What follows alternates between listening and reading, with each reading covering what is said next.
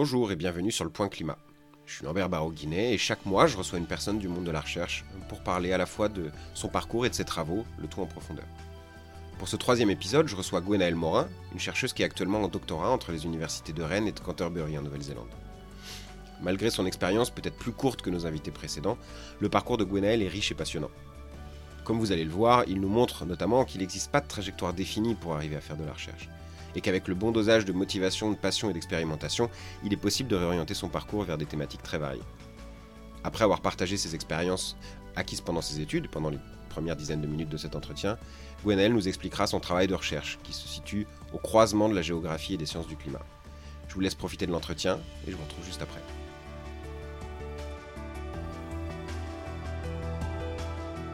Bonjour Gwenaëlle, merci de, vous joindre à, moi pour cet épisode du Point Climat. Bonjour. Donc, on va parler euh, aujourd'hui euh, de vos recherches euh, et, des relations qu'elles entretiennent avec les sciences du climat. Et on va le voir un petit peu plus loin dans le, dans, le, podcast. Vous travaillez particulièrement sur la vigne et sur la viticulture. Mais pour, pour commencer, on va parler un petit peu de votre parcours et de comment est-ce que vous en êtes arrivé à, travailler sur ce sujet-là. Et donc aujourd'hui, vous êtes doctorante sur Rennes, dans un laboratoire qui étudie plein d'aspects du système Terre. Exactement aussi c'est le laboratoire LETG, littoral, environnement, télédétection et, géomatique. Parfait. Dans un premier temps, si vous pouvez nous raconter un petit peu euh, bien comment vous en êtes arrivé à, étudier, à, atteindre euh, euh, un sujet de recherche comme celui que vous étudiez aujourd'hui, plus particulièrement quel type de parcours universitaire vous avez, par où vous êtes passé, et, si on peut remonter par exemple à, la Gwenaëlle d'il y, a une petite dizaine d'années, qu'est-ce qu'elle voulait faire, est-ce qu'elle souhaitait étudier faire de la science, euh, étudier euh, le climat, ce genre de choses Très bien. Alors c'est vrai que bon, il y a dix ans, euh, jamais j'aurais parié arriver là aujourd'hui. la recherche n'est pas du tout quelque chose que j'avais envisagé en fait au début de mon cursus universitaire. Je suis sortie du lycée en ayant l'objectif d'avoir un, cadre, on va dire, euh, de travail et, universitaire. Donc l'université, c'est pas fait pour moi. Euh, je voulais quelque chose, voilà, entre entre le lycée et, un peu de liberté. Donc je me suis tournée vers un, IUT, un institut mhm. universitaire technologique, sur les questions de carrière sociale et gestion urbaine. En fait, j'étais passionnée d'aménagement du territoire et d'urbanisme. Et euh, j'avais besoin de quelque chose qui alliait donc non seulement le terrain, mais aussi un peu de la bidouille des données. J'avais un peu euh, voilà, cette envie-là dès le début de mon cursus. Et finalement, je m'y retrouvais assez bien en aménagement du territoire parce que euh, voilà, il y avait toutes ces questions d'analyse spatiale, de la donnée, et en même temps une partie un peu, on va dire, posée de réflexion, gestion de projet, quelque chose qui, qui me qui m'animait en fait à ce moment-là. Et après, à la fin de ce DUT, donc euh, j'ai eu pour le coup une envie de, euh, un manque, on va dire, de la théorie. Et donc je suis allée à l'université en licence 3 aménagement géographie à Rennes. Euh, c'est là que j'ai débuté à Rennes. Et ensuite, je me suis un peu laissée porter par, on va dire, les envies et des coups de cœur de, cours que j'avais eus et aussi de personnes que, que j'ai rencontrées et croisées en, enseignement et qui m'ont donné envie en fait de, de démarrer la télédétection et d'allier aussi l'agriculture, quelque chose qui me tenait à cœur, euh, qui me portait plus que l'urbain, en tout cas à ce moment-là. Donc euh, voilà, petit à petit, je me suis laissée aller par, par des stages en agriculture. Et, la viticulture est arrivée un petit peu à moi en, toute fin de, cursus universitaire, en Master 2. juste, juste pour, pour préciser, qu'est-ce que c'est exactement que la, télédétection? Parce que c'est un mot qui est... C'est un gros mot quand même. En quoi ça consiste exactement? En fait, c'est euh, le principe euh, d'acquérir des, images ou des informations à distance. Donc ça peut être euh, au niveau spatial, donc les satellites qu'on connaît assez bien, au niveau aéroporté, donc les avions et les drones qu'on connaît assez bien aussi, mais aussi au niveau terrestre et maritime, voilà, par des balises ou des, robots qui se, qui se, qui se profilent dans l'espace. Donc voilà, c'est le but d'acquérir de l'information à distance, soit par exemple euh, des rayonnements qui sont émis par le soleil en mhm. télédétection optique, donc ce que nous on voit avec nos, avec nos yeux. Donc, le soleil émet un rayonnement, il est réfléchi par des objets. Où il y a d'autres, euh, il y a un autre type de télédétection, la télédétection on va dire passive en radar. Donc c'est le capteur lui-même, en tout cas en satellite, c'est le capteur lui-même qui émet et qui reçoit cette information. Et en fait, ces informations, c'est euh, une batterie d'images euh, qu'on peut avoir. Euh, c'est de la photo, quoi. Avec des résolutions temporelles et spatiales. C'est ça, c'est de la photo. D'accord. Vous faites cette licence professionnelle sur Rennes, vous embrayez sur un, sur un master. Donc, du coup, à partir de ce moment-là, vous n'êtes plus en carrière sociale, entre guillemets, vous êtes dans géographie. C'est ça. Et comment ça se passe Vous passez de ce, de, ce, de ce, cursus professionnalisant à un cursus, pour le coup, fondamental, académique? À quel moment vous avez fait ce choix et, et, et pourquoi? Euh, bah, comme je disais, en fait, c'est euh, vraiment des opportunités et des, chances que j'ai pu avoir euh, dans certains cours et, des stages aussi qui ont été très portés recherche, en tout cas à partir de la licence 3, et en fait, qui m'ont facilement orienté vers la, recherche, mais avec un côté opérationnel que je tenais à, avoir, notamment, on va dire, via des thématiques comme agriculture. C'était des choses très appliquées. Donc, en fait, ça me convenait ce, cet équilibre. Vous étudiez ça, j'imagine, dans un stage? Et, ensuite euh, donc, euh, euh, stage en licence 3 en agriculture, stage en master 1 en agriculture de précision, et ensuite une proposition de stage qui est tombée, on va dire, en début de master 2, qui alliait viticulture, changement climatique, et qui permettait de faire une mobilité en Nouvelle-Zélande. Donc ça, c'est quelque chose, c'était un peu un rêve, hein, la Nouvelle-Zélande, au-delà des du cursus universitaire. Donc, euh, donc voilà, j'ai longuement réfléchi c'est une chance que, que j'ai pu avoir et que voilà, je remercierai euh, jamais assez, je pense, mes directeurs de m'avoir euh, permis de faire ça. Mais c'était quelque chose, ça a été l'élément déclencheur. Et même au début de ce stage-là, en fait, c'était la thèse n'était pas envisagée. Et c'est une fois sur place que je me suis rendu compte que j'avais envie d'aller plus loin, en tout cas dans le sujet et, et dans l'équipe. Ok. Et donc vous partez en Nouvelle-Zélande? C'est ça. Euh, pour faire tout votre stage de M2 Tout mon stage de M2, ouais, exactement. Je suis partie en février, je suis revenue en juillet. Euh, et voilà, dès le début, en fait, euh, les, comment, les saisons sont inversées avec, avec la France. Et pour le coup, c'était le début, enfin, la fin de la saison de, de la vigne. Donc, c'était un peu l'histoire, enfin, la période des vendanges, en, gros, qu'on connaît en France en, septembre, octobre. D'accord. Et là-bas, oui, c'était du coup en, en février-mars, quoi. C'est ça. D'accord. Et vous passez six mois euh, en, Nouvelle-Zélande. Je pense qu'on va en reparler parce que c'est quand même assez incroyable comme, comme, comme voyage. Et à quel moment, enfin, de quelle manière ça se passe? Vous êtes là-bas, donc on imagine tous un stage. Il euh, faut travailler, il faut rédiger un rapport, il faut planifier un peu la suite. Peut-être qu'il y a des examens à, passer pour valider le master 2. Et après, il faut, chercher, commencer une thèse. Comment ça s'est passé? Parce que aujourd'hui, vous êtes en codirection entre la France et la Nouvelle-Zélande très exactement entre euh, l'université de Rennes et euh, l'université de Canterbury en Nouvelle-Zélande. Euh, comment ça se passe cette transition? Parce que c'est déjà très compliqué quand on est en France sur un sujet dans une université française et qu'on commence une thèse en France, mais alors quand on on est à l'international. Comment est-ce que ça s'est passé? En fait, c'est des relations euh, internationales qui étaient déjà présentes depuis, euh, depuis un moment. Hein. Ce n'est pas moi qui ai mis en place ces, ces, coopérations. Donc, en fait, mon directeur de thèse actuel, Hervé Kenol, qui était aussi mon directeur de stage de Master 2, avait déjà des collaborations très fortes avec l'Université de Canterbury et notamment mon co-directeur, Marwan Katurji. Et, euh, et donc, ces relations étaient déjà stables. Lui, il vivait en Nouvelle-Zélande. Donc euh, voilà, c'est un terrain qu'il connaissait particulièrement bien. Les relations sur place étaient déjà saines et, euh, stables. Et du coup, en fait, j'ai juste rejoint euh, cette équipe, on va dire franco-néo-zélandaise, qui était déjà sur place et qui avait des relations très fortes. Donc, donc voilà, et ce sujet de stage, ce sujet de stage il vient en parallèle d'une autre thèse qui était, qui était ici à mhm. De, de, Renan Leroux, et euh, qui bossait déjà sur le sujet. Euh, il travaillait donc euh, sur la partie modélisation climatique, on va dire avec des données au sol. Et, moi, l'idée du stage, c'était un peu de voir la potentialité de la télédetection dans ces méthodes de modélisation climatique. Et, et, donc, en fait, la thèse est arrivée. on savait que ça fonctionnait bien, on va dire, la manière de travailler, c'est quand même hyper important. On ne va pas se cacher, que ce soit en stage ou en, thèse.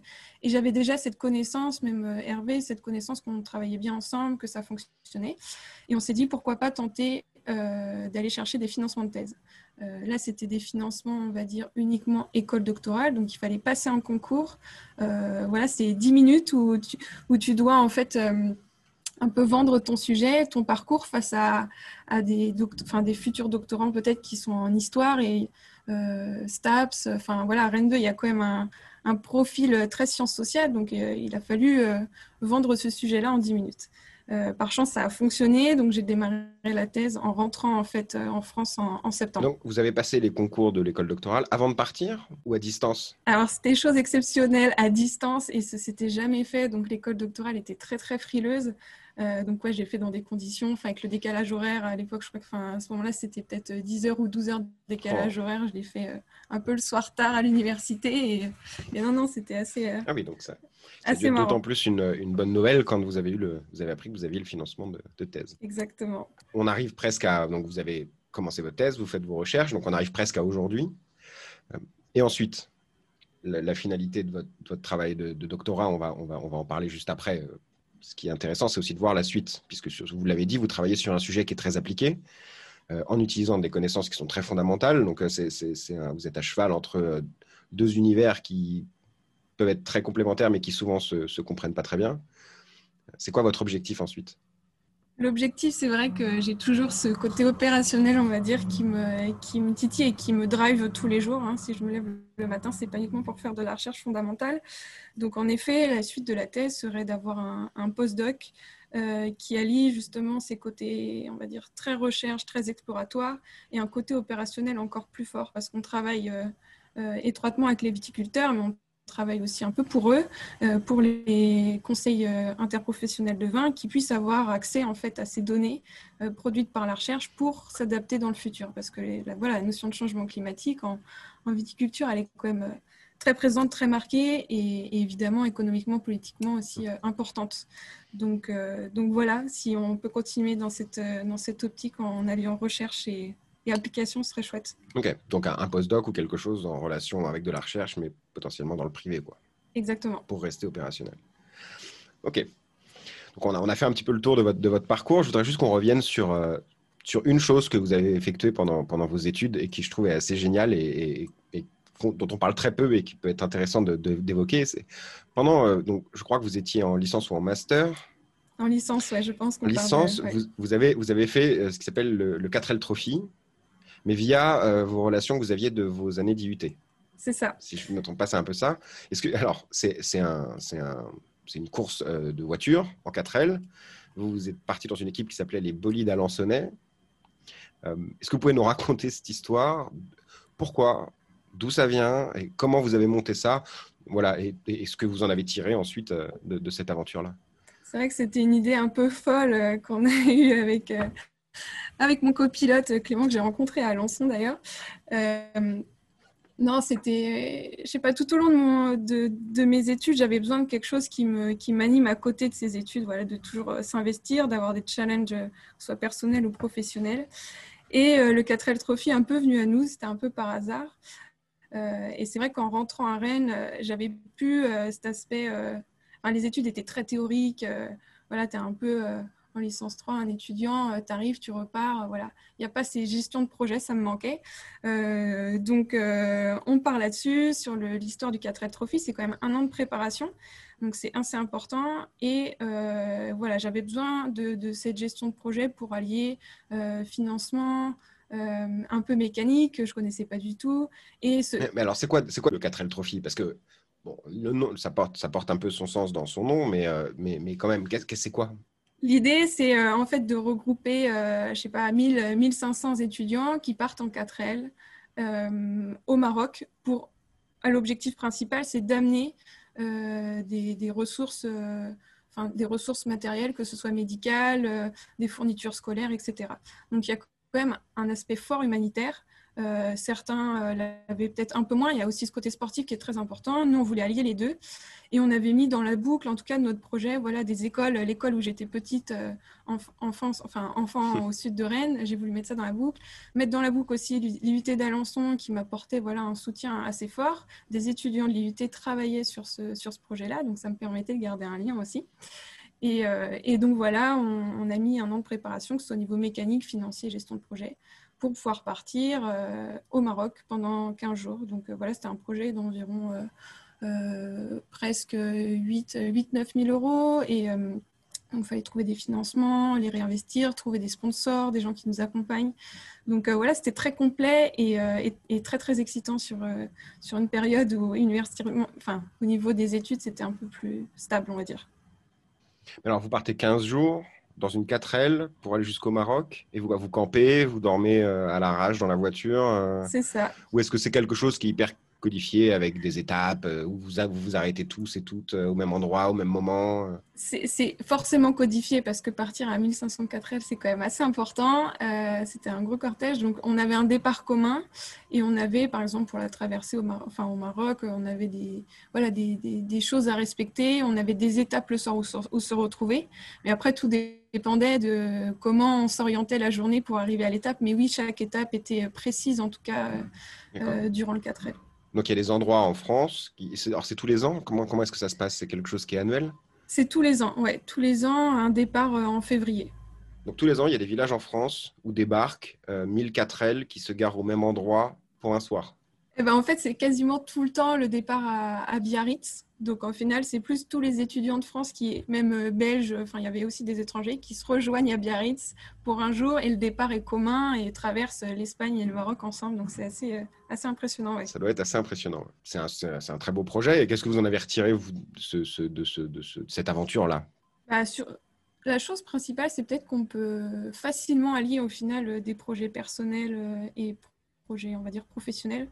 Euh, j'avoue qu'il y a beaucoup d'enseignants qui m'ont dit mais euh, qu'est-ce que tu fais euh, Tu as tes études à côté, tu pas le temps de tout faire. Et au contraire, c'est des choses qui, voilà, en, tant qu'étudiant, on peut pas juste, en tout cas pour moi, on peut pas juste rester assis à une chaise et attendre que ça se passe. Voilà, faut être acteur de, de notre vie d'étudiant et ça nous ouvre énormément de portes sur la suite sans s'en rendre compte forcément sur le moment. Mais voilà, on rencontre des gens, on rencontre des manières de fonctionner.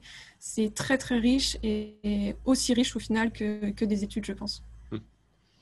Et puis ça nourrit, on, se nourrit en termes de motivation aussi des différents projets.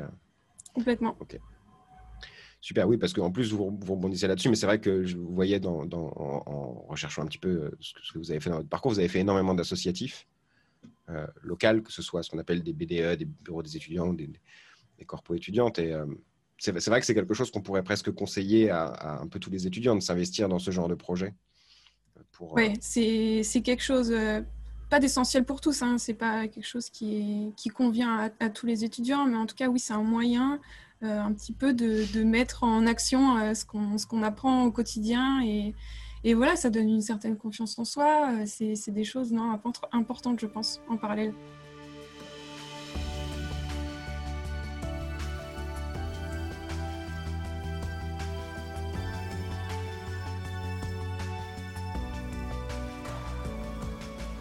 Alors, on va rentrer dans le, on va rentrer dans le vif du sujet. Euh, alors, on va parler de la science et de ce que vous faites comme recherche, euh, mais avant de rentrer vraiment dans le détail, euh, il va falloir qu'on définisse pas mal de choses, notamment parce que comme vous travaillez vraiment au croisement de disciplines qui ne sont pas forcément mises ensemble régulièrement dans, l'imaginaire en tout cas, ou dans la, dans la connaissance commune qu'on a de, et de la viticulture et du changement climatique, et qui pourtant sont très très liés. Euh, il va falloir qu'on définisse un certain nombre de, points et de termes. Euh, et la première chose que, je pense qu'il faut qu'on définisse, c'est qu'est-ce que c'est que la vigne? Parce qu'en fait, tout le monde imagine le vin, tout le monde voit la raisin, mais c'est quoi la vigne?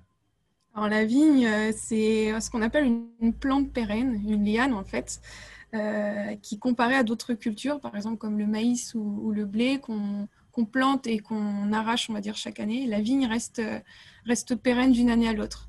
Euh, elle est plantée pour euh, de 60, 70, 80 ans.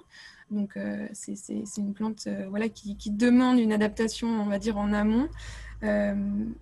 et du coup, qui produit du raisin blanc, rouge, etc., en, fonction des régions et, et des appellations. Ok. Et quel est son, ton... Alors, on, visualise du coup l'utilisation que nous, humains, on a de cette, plante. Est-ce qu'il y en a partout? Non, il n'y en a pas partout. Euh, il y a des zones, euh, pour le coup, climatiques et thermiques qui sont, adaptées au développement de la vigne. Et évidemment, avec le changement climatique, euh, on va dire qu'il y a des zones qui sont peut-être menées à disparaître ou qui sont en difficulté et peut-être des régions qui vont apparaître. Donc c'est toute la question en fait du changement climatique et, de la vigne actuellement. Donc c'est une plante, comme vous l'avez dit, qui reste, qui est, annuelle, hein. c'est-à-dire qu'on la plante à un endroit, elle, reste là pour longtemps, aussi longtemps qu'un être humain potentiellement. Euh, et alors, c'est sensible au, changement climatique évidemment, comme, tout le reste, mais en quoi est-ce que c'est sensible? C'est en quoi est-ce que subit, en quoi est-ce que la vigne subit le changement climatique? C'est vrai que la vigne, elle, a un équilibre assez important dans ce qu'on appelle en fait le terroir. Et le terroir, c'est euh, il y a plusieurs composantes. Il y a donc la composante climatique, précipitation, température, euh, vent, etc. Et il y a d'autres composantes, euh, composantes du sol, de la géologie, de la topographie, de l'environnement local. Et il y a aussi d'autres composantes, donc la composante humaine, la prise de décision, les politiques, etc. Et une autre composante, donc, qui est la vigne elle-même, le végétal, le type de cépage, etc. Donc finalement, le climat, c'est une des composantes de tout cet équilibre que la vigne demande et donc évidemment, quand on change un des paramètres, une des composantes, euh, la vigne réagit de manière différente. Et ce pourquoi on étudie la vigne principalement en changement climatique, c'est parce qu'elle est très très sensible aux variations euh, du climat. Donc que ce soit les températures, les précipitations, c'est une plante, une culture qui est très sensible euh, au climat. Pourquoi? J'imagine que c'est la grande question, mais pourquoi est-ce qu'elle est très sensible? Parce que, parce que justement c'est une plante pérenne et qu'elle adapte sa manière de fonctionner, parce que euh, intrinsèquement c'est une plante qui est sensible dans le sens où il va y en avoir des plus ou moins. pour quelle raison est-ce qu'elle est particulièrement sensible à, ces changements, euh, notamment de température par exemple? C'est vrai qu'il y a des, types de cépages, donc euh, voilà, type par exemple Merlot, Cabernet France, qui est cultivé par exemple en Gironde. ces, cépages sont plus ou moins résistants en fait à certaines choses. Donc, soit ils, peuvent être plus résistants à des maladies, ils peuvent être plus résistants à des fortes chaleurs. Et en fait, le, but de produire plusieurs cépages, c'est de euh, permettre d'avoir euh, une production, on va dire, plus ou moins constante et stable. Donc, c'est hyper important. Et donc, évidemment, elle est très sensible, par exemple, aux épisodes de gel. Elle est très sensible euh, aux épisodes de forte chaleur. Et ça, en fait, à un moment précis dans son développement. Donc, c'est-à-dire que le gel est très impactant au début euh, du développement de la vigne, quand les bourgeons commencent à sortir.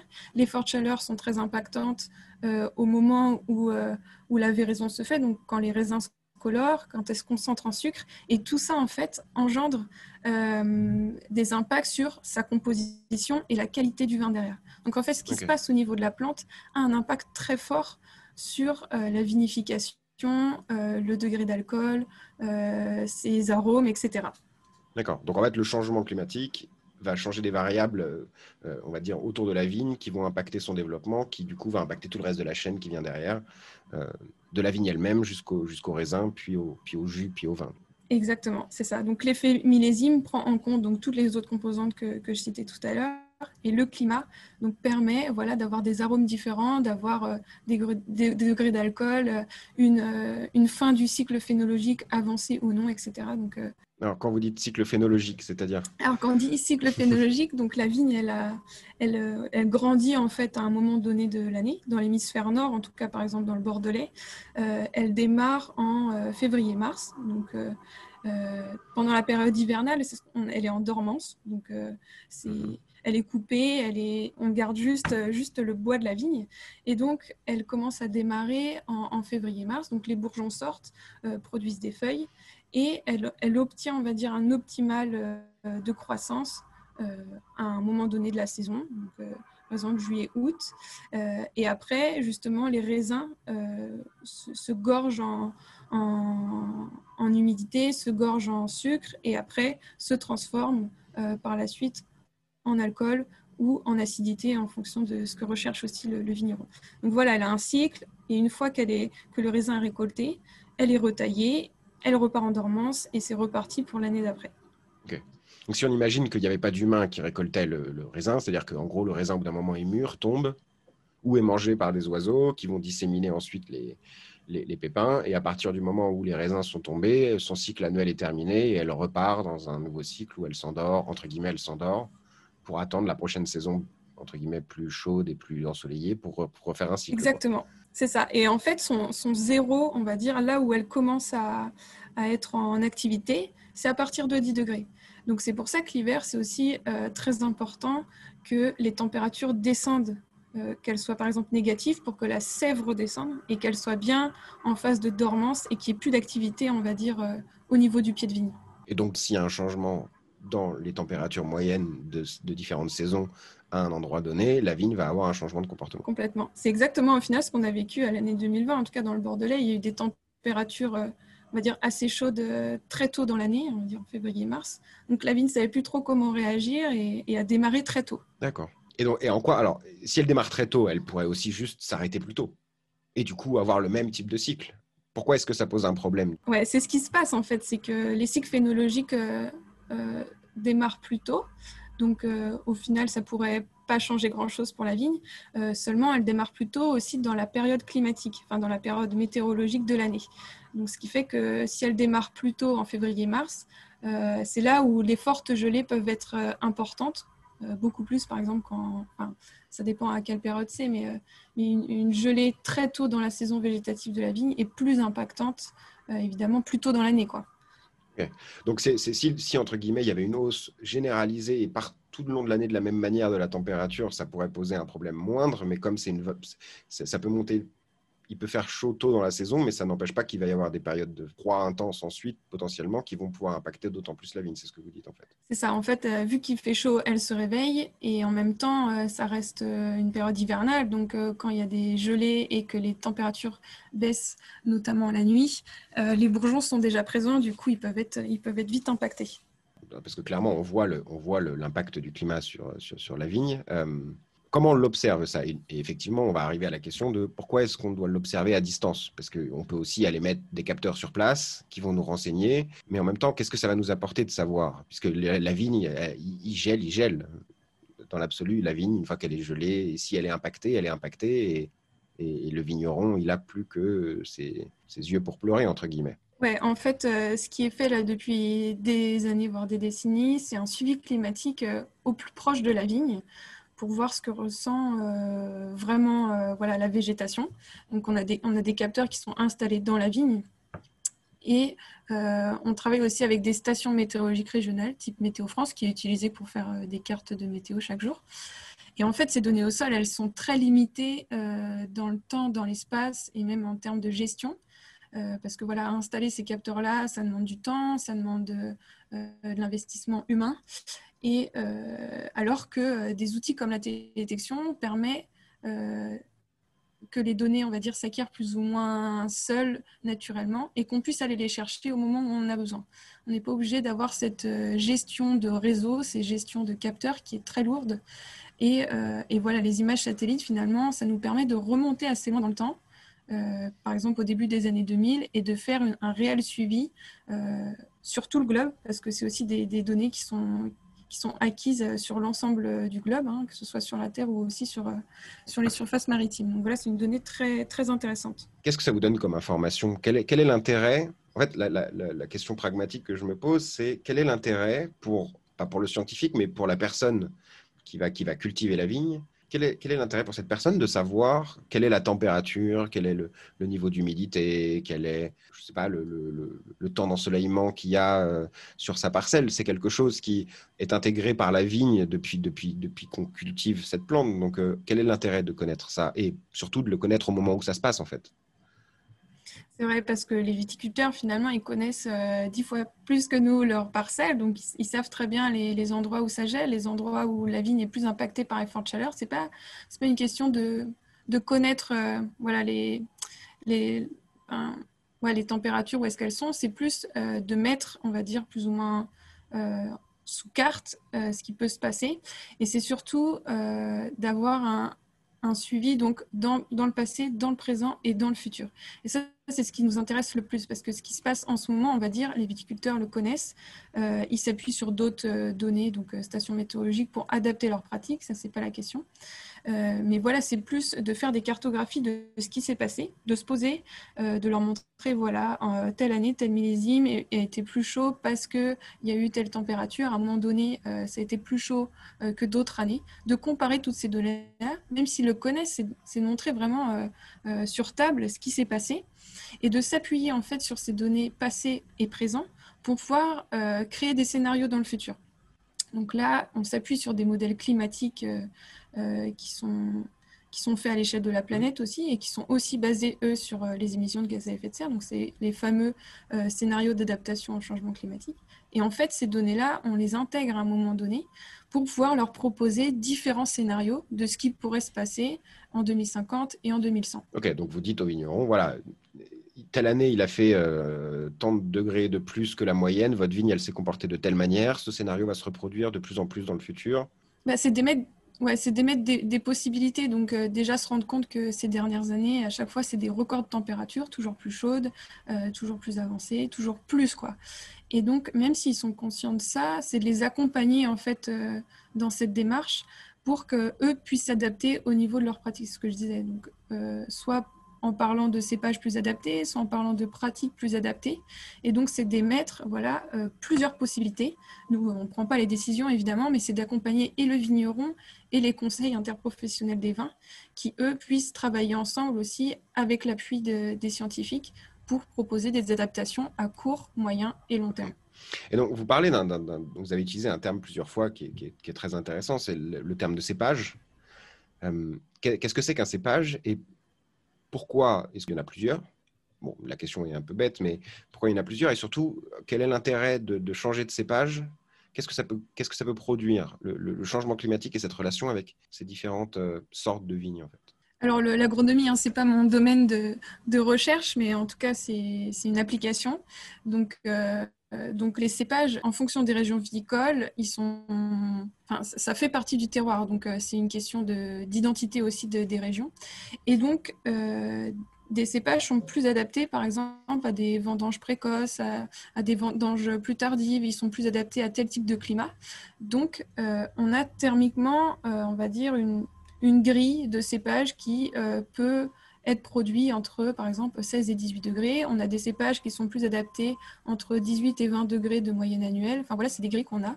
Et ensuite, les vignerons, eux, par rapport à leur, on va dire, politique euh, d'appellation, ils doivent produire aussi ces cépages. Par exemple, dans le Bordelais, il n'y a que quelques cépages qui sont autorisés si euh, ils veulent l'appellation euh, vin de Bordeaux, par exemple. Donc, du coup, le jeu, c'est de dire, voilà, si, le climat continue de se réchauffer, tel ou tel cépage deviendrait plus adapté à votre, à votre région et il faut y réfléchir à l'avance, puisque comme vous l'avez dit au début, c'est une plante qui reste longtemps et donc il faut la, faut la planter sur le long terme. Ce n'est pas quelque chose qu'on fait tous les ans. C'est ça. Et évidemment, vu que les cépages restent euh, l'identité aussi des régions, euh, tout vient aussi du consommateur. C'est-à-dire tant que le consommateur euh, dira, par exemple pour le bordelais, voilà, je veux boire du Bordeaux, ça va être tel type de cépage, il est aussi habitué à ça.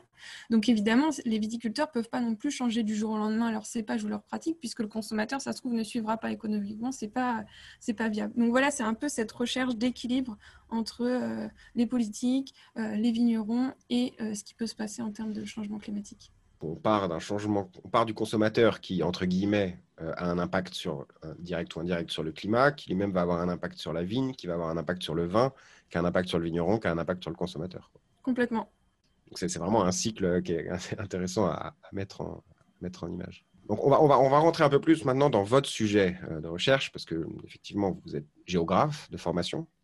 Euh, en quoi est-ce que donc la télédétection, elle nous sert à, clarifier toutes ces relations entre le climat, euh, la vigne, euh, le vin, le vigneron? En quoi prendre des photos peut nous servir à, étudier ça vraiment? C'est comme je disais tout à l'heure, je travaille sur une partie de la détection qui est assez particulière, donc pas la détection qu'on appelle de la partie du visible, donc ce qu'on peut voir avec nos yeux, euh, pas de la partie des, hyperfréquences radar, donc euh, là où le capteur émet et reçoit une, hyperfréquence, mais dans la partie thermique. Euh, donc c'est-à-dire qu'on cherche vraiment à suivre les températures dans le vignoble, et finalement ça peut être aussi adapté à d'autres types de cultures, à d'autres types de surfaces, on va dire, terrestres. Et donc l'idée, c'est de s'appuyer sur une donnée donc qui peut être utilisé et utilisable dans n'importe quelle région, et de comprendre un petit peu euh, les effets de l'environnement local. Donc, le satellite prend des données thermiques, acquiert des, données thermiques, mais acquiert aussi d'autres types de données. Donc, par exemple, on mhm. s'appuie sur des données euh, qu'on appelle de topographie, donc qui nous permet d'avoir les données de pente, d'élévation, euh, d'exposition.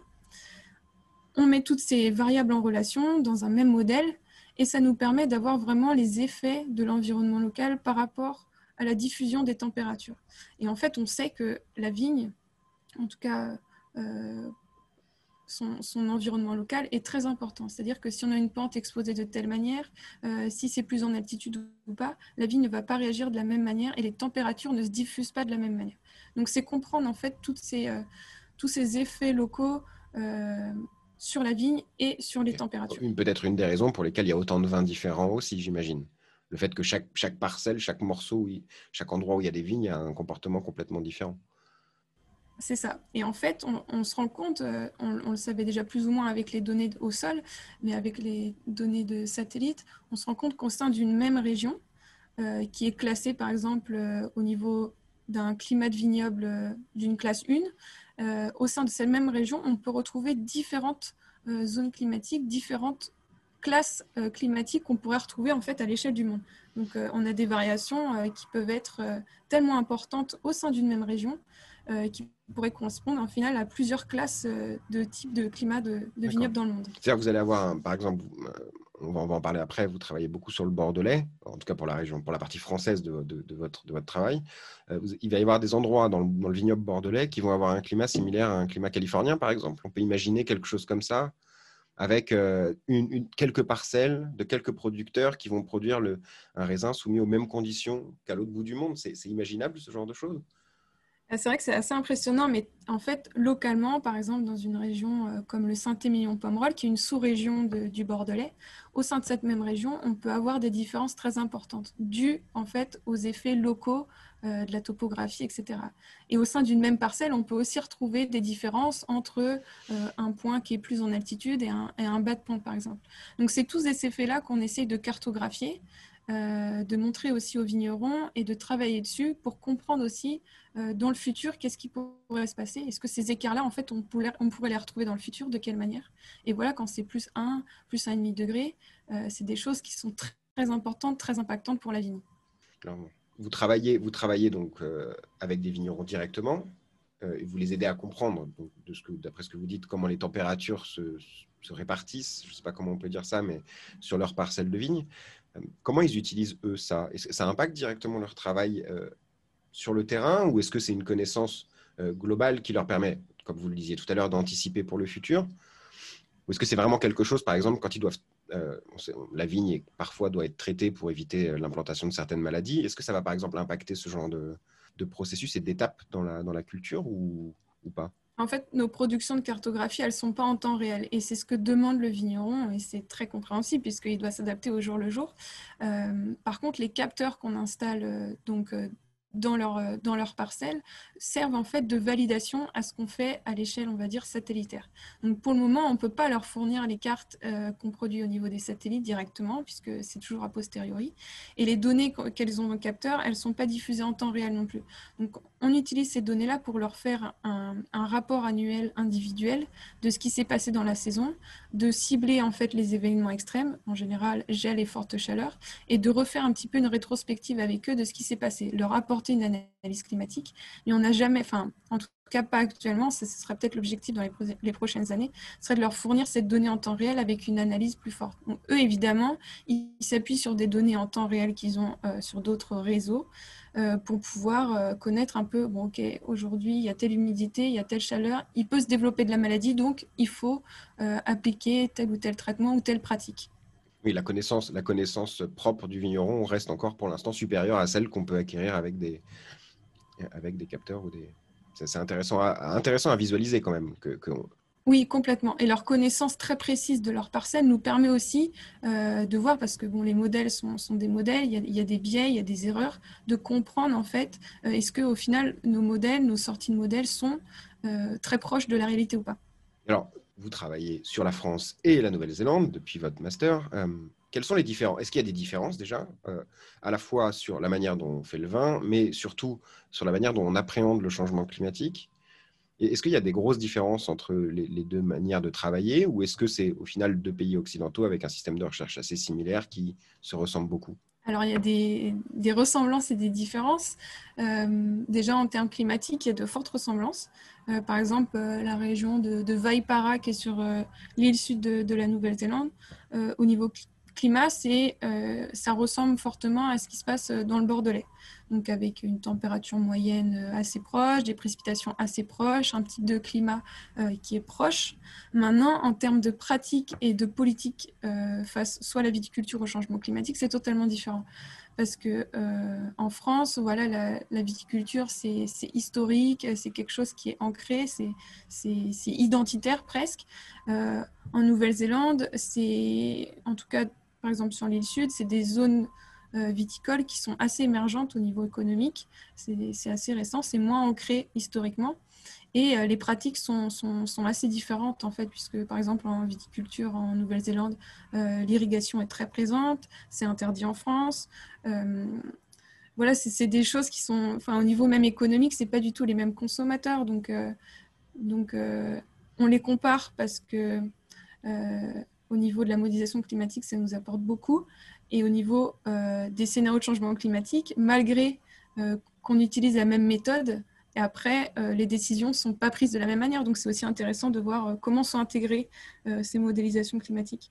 Oui, parce que j'imagine que les, impacts vont être un peu différents aussi. Si les pratiques sont différentes au départ, les impacts du changement climatique vont être différents. Vous parliez d'irrigation. Peut-être que l'accès à l'eau va changer aussi. Complètement. Oui, c'est très intéressant. Donc, dans, votre, dans votre intitulé de, doctorat, ou je crois dans, dans les intitulés des papiers que vous avez écrits, vous parlez de modélisation à haute résolution alors je, saute un peu du coq à l'âne, mais euh, vous parliez de haute résolution. C'est-à-dire, puisqu'on en parlait tout à l'heure, les, vignerons, ils, ont, eux, envie de savoir ce qui se passe localement dans leur parcelle. Euh, c'est quoi haute résolution? C'est à, l'échelle d'une parcelle de 100 mètres sur 100 mètres ou c'est à l'échelle du pied de vigne? Alors actuellement, en fait, les données euh, satellites, en tout cas thermiques, les données satellites thermiques ne nous permettent pas d'aller à l'échelle parcellaire. Nous, ce qu'on appelle euh, modélisation climatique à haute résolution, c'est non seulement cette résolution spatiale, donc elle est au niveau kilométrique, donc en gros, on a euh, des pixels qui font un, kilomètre par un kilomètre, et au niveau temporel, euh, nous, c'est ce qui nous intéresse le plus, en tout cas en variation climatique, c'est d'avoir plusieurs données par jour. Donc, par exemple, les, capteurs de température nous offrent une, une donnée horaire et les données satellites, on a quatre images par jour, deux de nuit, deux de jour. Donc, c'était la principale raison pourquoi on s'est tourné vers la détection thermique. En tout cas, ce type de satellite, on, utilise un en particulier, il y en a plusieurs. Mhm. Mais, euh, mais on cherchait en tout cas cette haute résolution temporelle et spatiale. Euh, c'est à, nous de, à nous de la modéliser en fait. On part des données, on va dire, plus ou moins grossières, de 1 km par 1 km, et c'est par des données plus, euh, plus fines, avec plus, plus de détails, de topographie, qui nous permet, on va dire, de descendre d'échelle, ce qu'on appelle on passe de 1 km par 1 km et on produit des cartes de 250 euh, mètres par 250 mètres, de 90 mètres par 90 mètres, etc. Donc en affinant avec ce que vous appelez un modèle, c'est-à-dire un calcul en fait qui va essayer d'extrapoler de ce que vous avez sur l'échelle large à quelque chose qui va être sur une, sur une grille plus petite en fait. C'est ça. En fait, on passe d'une image, on va dire, avec des pixels un peu, grossis, un peu flous, à des pixels beaucoup plus fins en important euh, d'autres informations au niveau de l'environnement local. Ça, c'est avec les satellites. Et pour le coup, avec les températures, on part d'un point qui est au sol, et là, on interpole avec des régressions statistiques. Donc, on part du point et on interpole vers des grilles euh, pour spatialiser en fait les données manquantes entre capteurs. Ok. Et question bateau, euh, ça marche bien? Est-ce que, ce que vous modélisez se vérifie est-ce que par exemple, ce que j'imagine, peut-être vous avez commencé à modifier des choses il y a un ou deux ans, et puis maintenant les observations viennent soit corroborer, soit euh, euh, contredire les modélisations. Est-ce que, que pour l'instant, ça marche un petit peu au moins? En tout cas, ce qui, a été développé avec les capteurs au sol, ça fonctionne très bien, ça prend bien en compte l'environnement local parce que c'est une donnée qui est au plus proche de la vigne. Maintenant, euh, les données qui sont satellitaires, euh, il y a beaucoup de biais, il y a beaucoup d'erreurs euh, liées aux effets atmosphériques, aux nuages, voilà, il y a beaucoup de contraintes. ça prend en compte aussi d'autres surfaces terrestres que la vigne, ça peut prendre du bâti, ça peut prendre des routes. Donc voilà, c'est un peu c'est exploratoire, ça fonctionne, mais c'est exploratoire. Et on essaye de se rapprocher au maximum, en tout cas, de, des ressentis euh, de la vigne.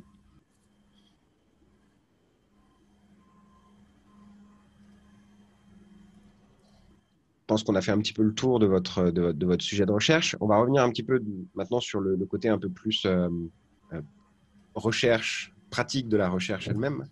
Vous travaillez entre deux pays, Comment, ça se passe pendant, pendant comment ça s'est passé et comment ça se passe pendant votre, votre doctorat? Vous avez passé une partie de votre temps là-bas et une partie de votre temps en France ou est-ce que vous voyagez entre les deux de manière très régulière? Euh, Et puis comment ça se passe de travailler avec deux universités, deux pays qui ne parlent pas la même langue? Alors c'est vrai que c'est un, un, challenge. Après, il y a beaucoup de, de thèses qui sont faites entre plusieurs pays. Et voilà, l'aspect international est quand même très marqué, très intégré à la recherche. Maintenant, c'est vrai qu'au niveau pratique, c'est un peu voilà, il y, a des, il y a des choses, euh, il y a des plus, il y a des moins, évidemment. Euh, chaque année, en tout cas, c'était le contrat qu'on s'était fixé avec mes directeurs, c'était de faire une mobilité en Nouvelle-Zélande. Parce que du coup, Hervé, mon directeur français, qui est actuellement en Nouvelle-Zélande, donc euh, je n'ai pas mes directeurs, on va dire, sur place à Rennes. mon co-directeur Marwan est aussi en Nouvelle-Zélande. Donc j'ai effectué la première année une mobilité de cinq semaines donc qui me permettait de faire du terrain parce qu'il y a aussi du terrain en Nouvelle-Zélande à, faire. C'est très important en fait d'aller voir sur place euh, ce qu'on a modélisé en tout cas en, cartographie, de voir les viticulteurs, de voir la, vigne quoi simplement. Et euh, donc cette année euh, j'avais prévu d'aller plusieurs mois, 4-5 mois, mais évidemment avec la situation c'est très très très compliqué. Donc, euh, donc on s'adapte, on s'adapte. Euh, voilà, on fait des visios euh, tard le soir pour moi, tôt le matin pour eux ou inversement. Mais c'est vrai que le décalage horaire de 10 ou 12 heures est, assez, assez impactant, on va dire. Oui, parce qu'il y a beaucoup de codirections euh, internationales en recherche, mais pas beaucoup entre deux pays qui sont littéralement aux antipodes quand même. C'est ça. Après, euh, en termes culturels, ça apporte, euh, ça apporte tellement de choses, enfin, que ce soit au niveau de la recherche, ils n'ont pas la même vision, on va dire, qu'en France. Et, et, au niveau des projets, c'est hyper important, en tout cas, d'avoir, je pense, une équipe internationale, c'est toujours un plus. Ça permet aussi d'apprendre l'anglais, ce que je ne savais pas faire avant de partir en Nouvelle-Zélande. Donc, donc non, non c'est chouette. Ça, quand vous dites qu'ils n'ont pas les mêmes pratiques de recherche euh, C'est pas les mêmes dynamiques. Euh, on va dire, ils travaillent beaucoup euh, sur. Euh, c'est une dynamique plus de projet que. Enfin, comment expliquer? Il n'y a, pas de, chercheurs permanents comme, en France on peut avoir, comme le CNRS, etc. C'est plus des chercheurs sur, sur les projets ou, sur, ou permanents en termes d'enseignement. Et, en tout cas, en Nouvelle-Zélande, c'est beaucoup aussi d'étrangers. Euh, il y a très peu de Néo-Zélandais qui, qui, s'orientent vers la recherche. Donc, euh, donc c'est vrai que c'est un, c'est un peu un melting pot de, plusieurs cultures, donc c'est, chouette. D'accord. Et euh, dans vos projets futurs, vous voudriez continuer à travailler à l'international, donc en mettant, en travaillant conjointement sur des problématiques françaises je sais pas comment on pourrait dire ça, euh, métropolitaine euh, et, l'international Ou est-ce que vous avez envie de vous concentrer sur une région du monde donné ou... Parce qu'on n'imagine pas forcément la France comme étant l'endroit le plus impacté par le changement climatique? Bah, actuellement, c'est vrai que le changement climatique peut être euh, assez favorable, en tout cas pour la viticulture en France. et puis aussi des régions qui commencent à, qui commencent à apparaître. Maintenant, je pense que garder le côté international, c'est très important. Euh, en tout cas, c'est ce que les projets de recherche font depuis le début. Euh, il y a il y a un projet en particulier qui est sur le Bordelais, mais parce que c'est le Conseil des vins de Bordeaux qui le finance et qui souhaite savoir à l'échelle euh, de sa région qu'est-ce qui peut se passer. Mais le but, c'est d'aller voir sur des projets européens ou projets internationaux ce qui se passe ailleurs, comment les gens s'adaptent, quelles sont les modifications, puisque les modifications face au changement climatique ne sont pas les mêmes.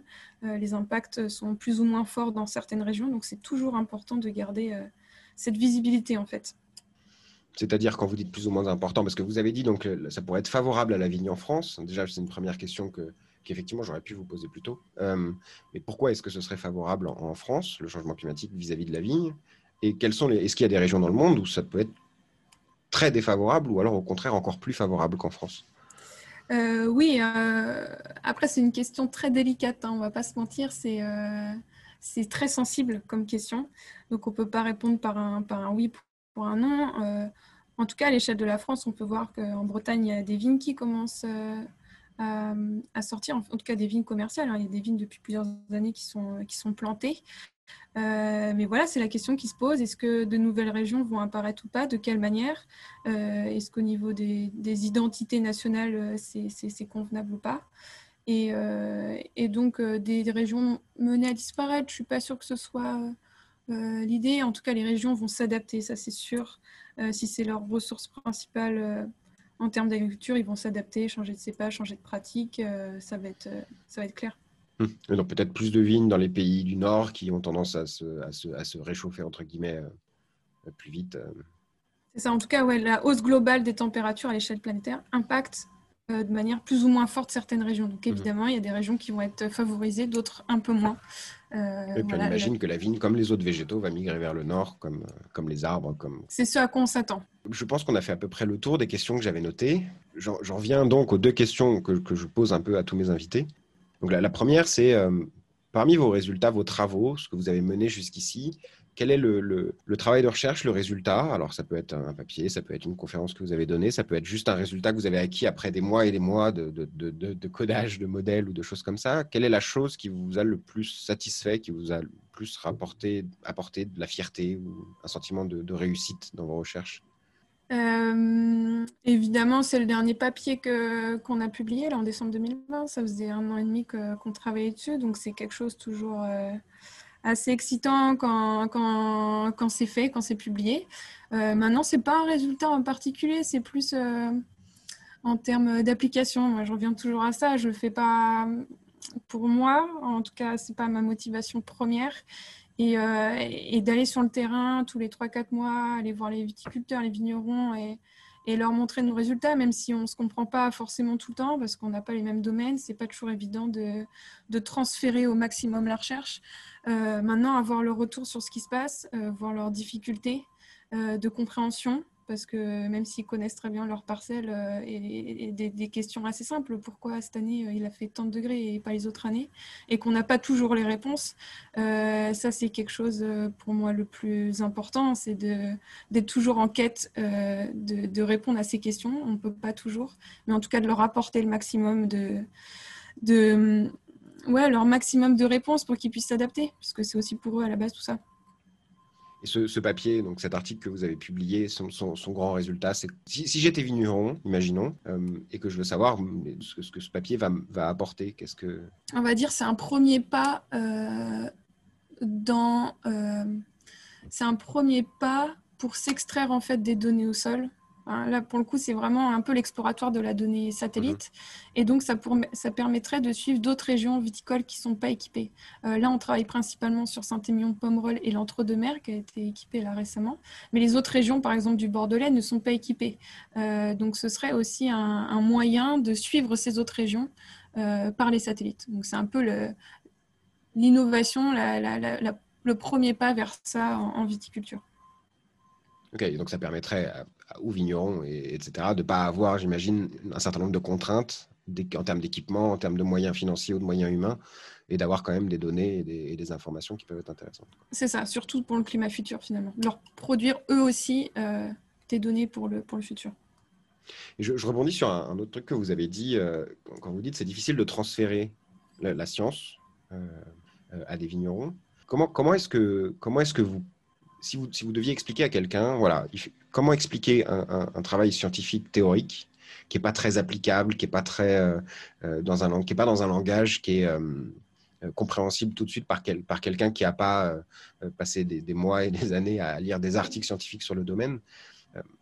vous avez forcément, j'imagine, acquis une certaine expérience là-dessus, ou au moins un avis sur les manières dont on doit quand on est scientifique, prendre soin de transmettre l'information de la bonne manière, et quand on n'est pas scientifique, aussi apporter aux scientifiques un certain nombre de, connaissances et de compréhension sur son domaine euh, qui ne sont pas techniques. Comment est-ce que vous, vous, arrivez à agencer ça pour communiquer justement avec, avec des gens d'un univers qui est un petit peu différent du vôtre? Oui, c'est une question euh, très importante et je pense que le meilleur moyen, en tout cas en tant que géomaticien, c'est de, de produire des, des, choses visuelles. On ne va pas se mentir, les cartes, euh, ça parle à tout le monde.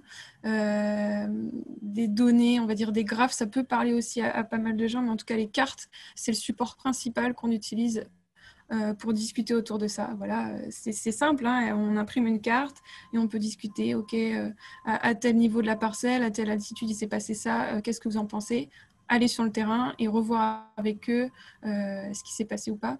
Mais je pense que les cartes et, et maintenant la visualisation est très importante pour, pour transférer tout ça ma dernière question. Je sais que dans beaucoup de domaines, évidemment, c'est difficile d'individualiser un travail euh, et, de, montrer une personne ou un travail qui a, qui, a, eu plus de valeur que les autres, parce que c'est un travail en général très collectif. Mais je sais aussi que dans beaucoup de domaines de recherche, il y a souvent un ou deux papiers qui font vraiment référence, euh, qui sont cités dans toutes les introductions de tous les articles scientifiques du domaine.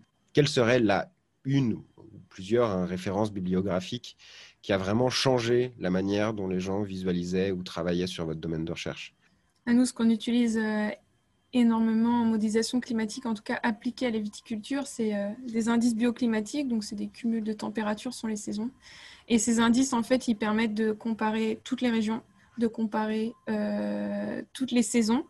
Donc, c'est des indices, euh, voilà, Winkler, Huglin, je pense que là, en, modélisation climatique, tout, le monde connaît.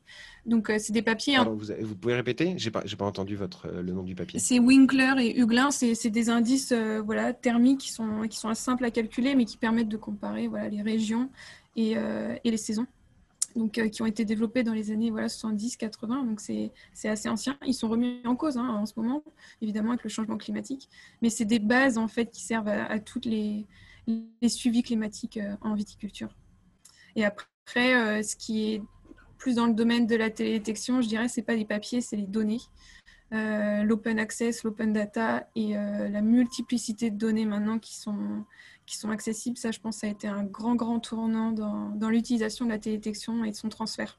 Le fait que n'importe qui puisse aller télécharger un, set de données. Alors, c'est pas lisible par tout le monde, mais, euh, mais n'importe quelle personne formée à utiliser ce genre de données peut, peut effectivement euh, maintenant avoir accès à plein de trucs, surtout en Europe. C'est ça. Et peut-être en Nouvelle-Zélande d'ailleurs, mais je ne sais pas si la Nouvelle-Zélande a une flotte importante satellitaire pour faire de l'infrarouge. Aussi, et en fait, en Nouvelle-Zélande, on peut aussi euh, se baser sur, euh, sur les acquisitions européennes et américaines sans souci. Quoi. Très bien. Bah, écoutez, est-ce qu'il y a quelque chose que vous souhaiteriez ajouter euh, Quelque chose que vous voudriez préciser sur votre parcours, sur vos recherches à des potentiels étudiants et étudiantes qui nous écouteraient et qui seraient en train de se demander sur quoi ou pourquoi continuer ou... Ouais, en tant qu'étudiant, il ne faut pas se fermer de porte, je pense. Euh, saisir toutes les chances et opportunités qu'on peut avoir en tant que en tant qu'étudiant, c'est toujours important, s'entourer des bonnes personnes et pas avoir peur euh, d'avoir voilà, des coups de cœur euh, pour une thématique, un, enseignement ou, ou, des manières de fonctionner. Il faut tenter, ça ne fonctionne pas, ça ne fonctionne pas, c'est pas un échec, hein, ça, ça, fait partie de l'apprentissage, ça ne faut pas l'oublier aussi. Et, et voilà, se, se laisser, se laisser les portes ouvertes pour, pour aller vers le, vers le meilleur, qui nous portera pour la suite. Quoi. Comme vous avez fait depuis le début de votre parcours, en fait. Parce que c'est vrai que quand on regarde, ce n'était pas forcément linéaire et ça vous a amené dans un domaine assez particulier qui, qui a l'air de beaucoup vous plaire, en tout cas. Oui, complètement. Eh bien, merci beaucoup, euh, Gonaël, et, euh, et, puis bonne chance pour, euh, pour, la suite de votre doctorat, puis pour la soutenance de votre doctorat, puis pour la suite qui vient, pour, pour, ce qui vient après, le postdoc, etc. Merci beaucoup pour ces échanges.